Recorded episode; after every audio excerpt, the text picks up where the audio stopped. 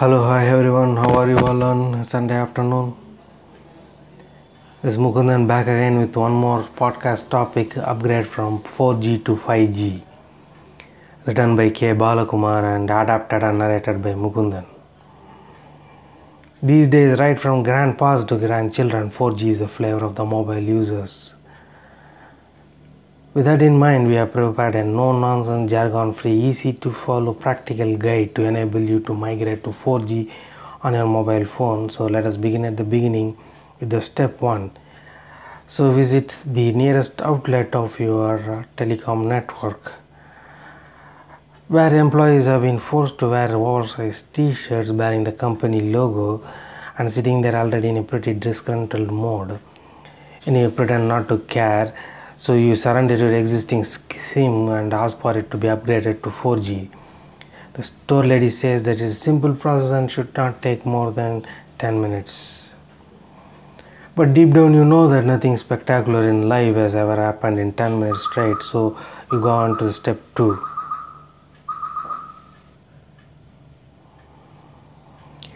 So you are asked where whether your SIM is prepaid or postpaid. What difference does it make, you ask with a baby type innocence. The store lady says, Sir, if it is prepaid, you have to give proof of your residential address. If it is postpaid, you have to give proof that you had indeed given the proof of your residential address, which takes us to step 3. So, luckily, you, re- are reminded that your driving license is in your wallet. Brilliant, take it out, but wait.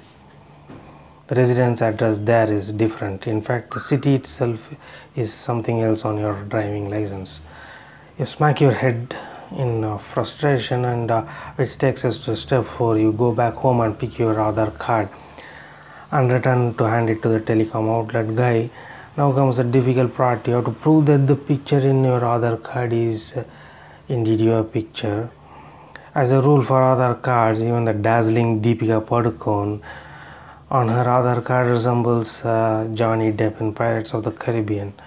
Oh just kidding. The telecom outlet guy will get your Aadhaar photocopy without even looking at your photograph which takes us to step 5 you will be handed the new sim with assurance that it will be your old sim will be deactivated in one hour and your new sim will be activated in another hour which of course never happens. They promptly deactivate your original sim without activating your new sim and you make several frantic phone calls to the customer service and oh boy they activated it but wait, even after activation, there is no real change in the service. There is no 4G.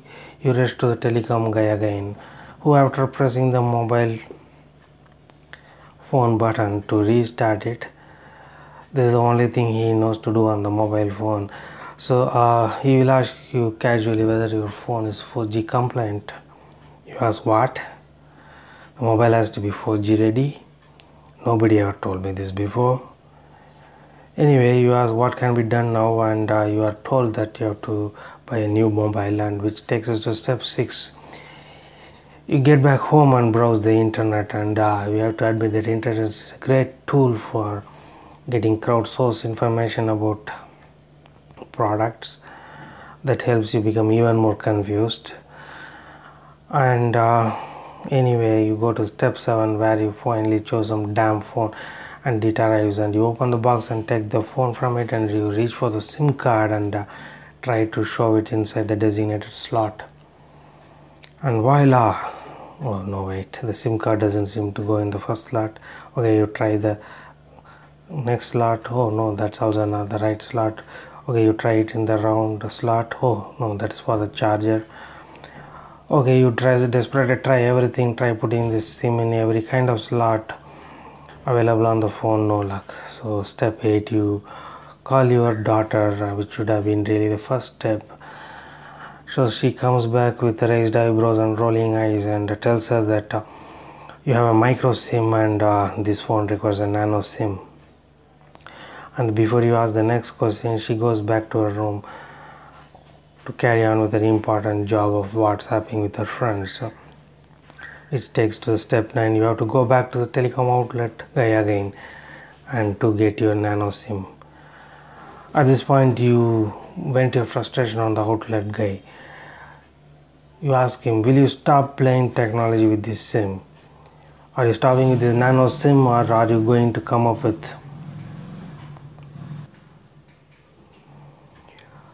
are you going to come up with even smaller Pico SIM, Femto and Atto SIMs? But as ever, you have chosen the wrong person as a target for a pointless scientific sarcasm. Anyway, nanosim is made, it fits into the slot, the phone works, and the magical 4G appears on the corner near the signal tower on the screen.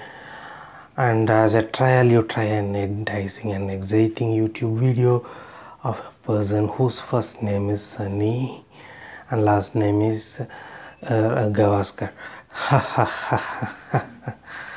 I fooled you all corrupt minded fellows listening to my podcast. Yes, finally the video is playing. Heck, what happened? It starts buffering. Gavaskar is batting in freeze mode, which takes us to step 10. You show the mobile to the outlet guy. He replies, Sir, realize that this is the state of the four, state of the art 4G available nowadays.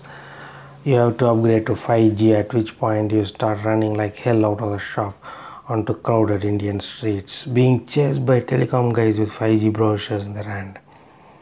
Thank you. For more such informative podcasts, tune into our podcast at Love Please on SoundCloud and iTunes.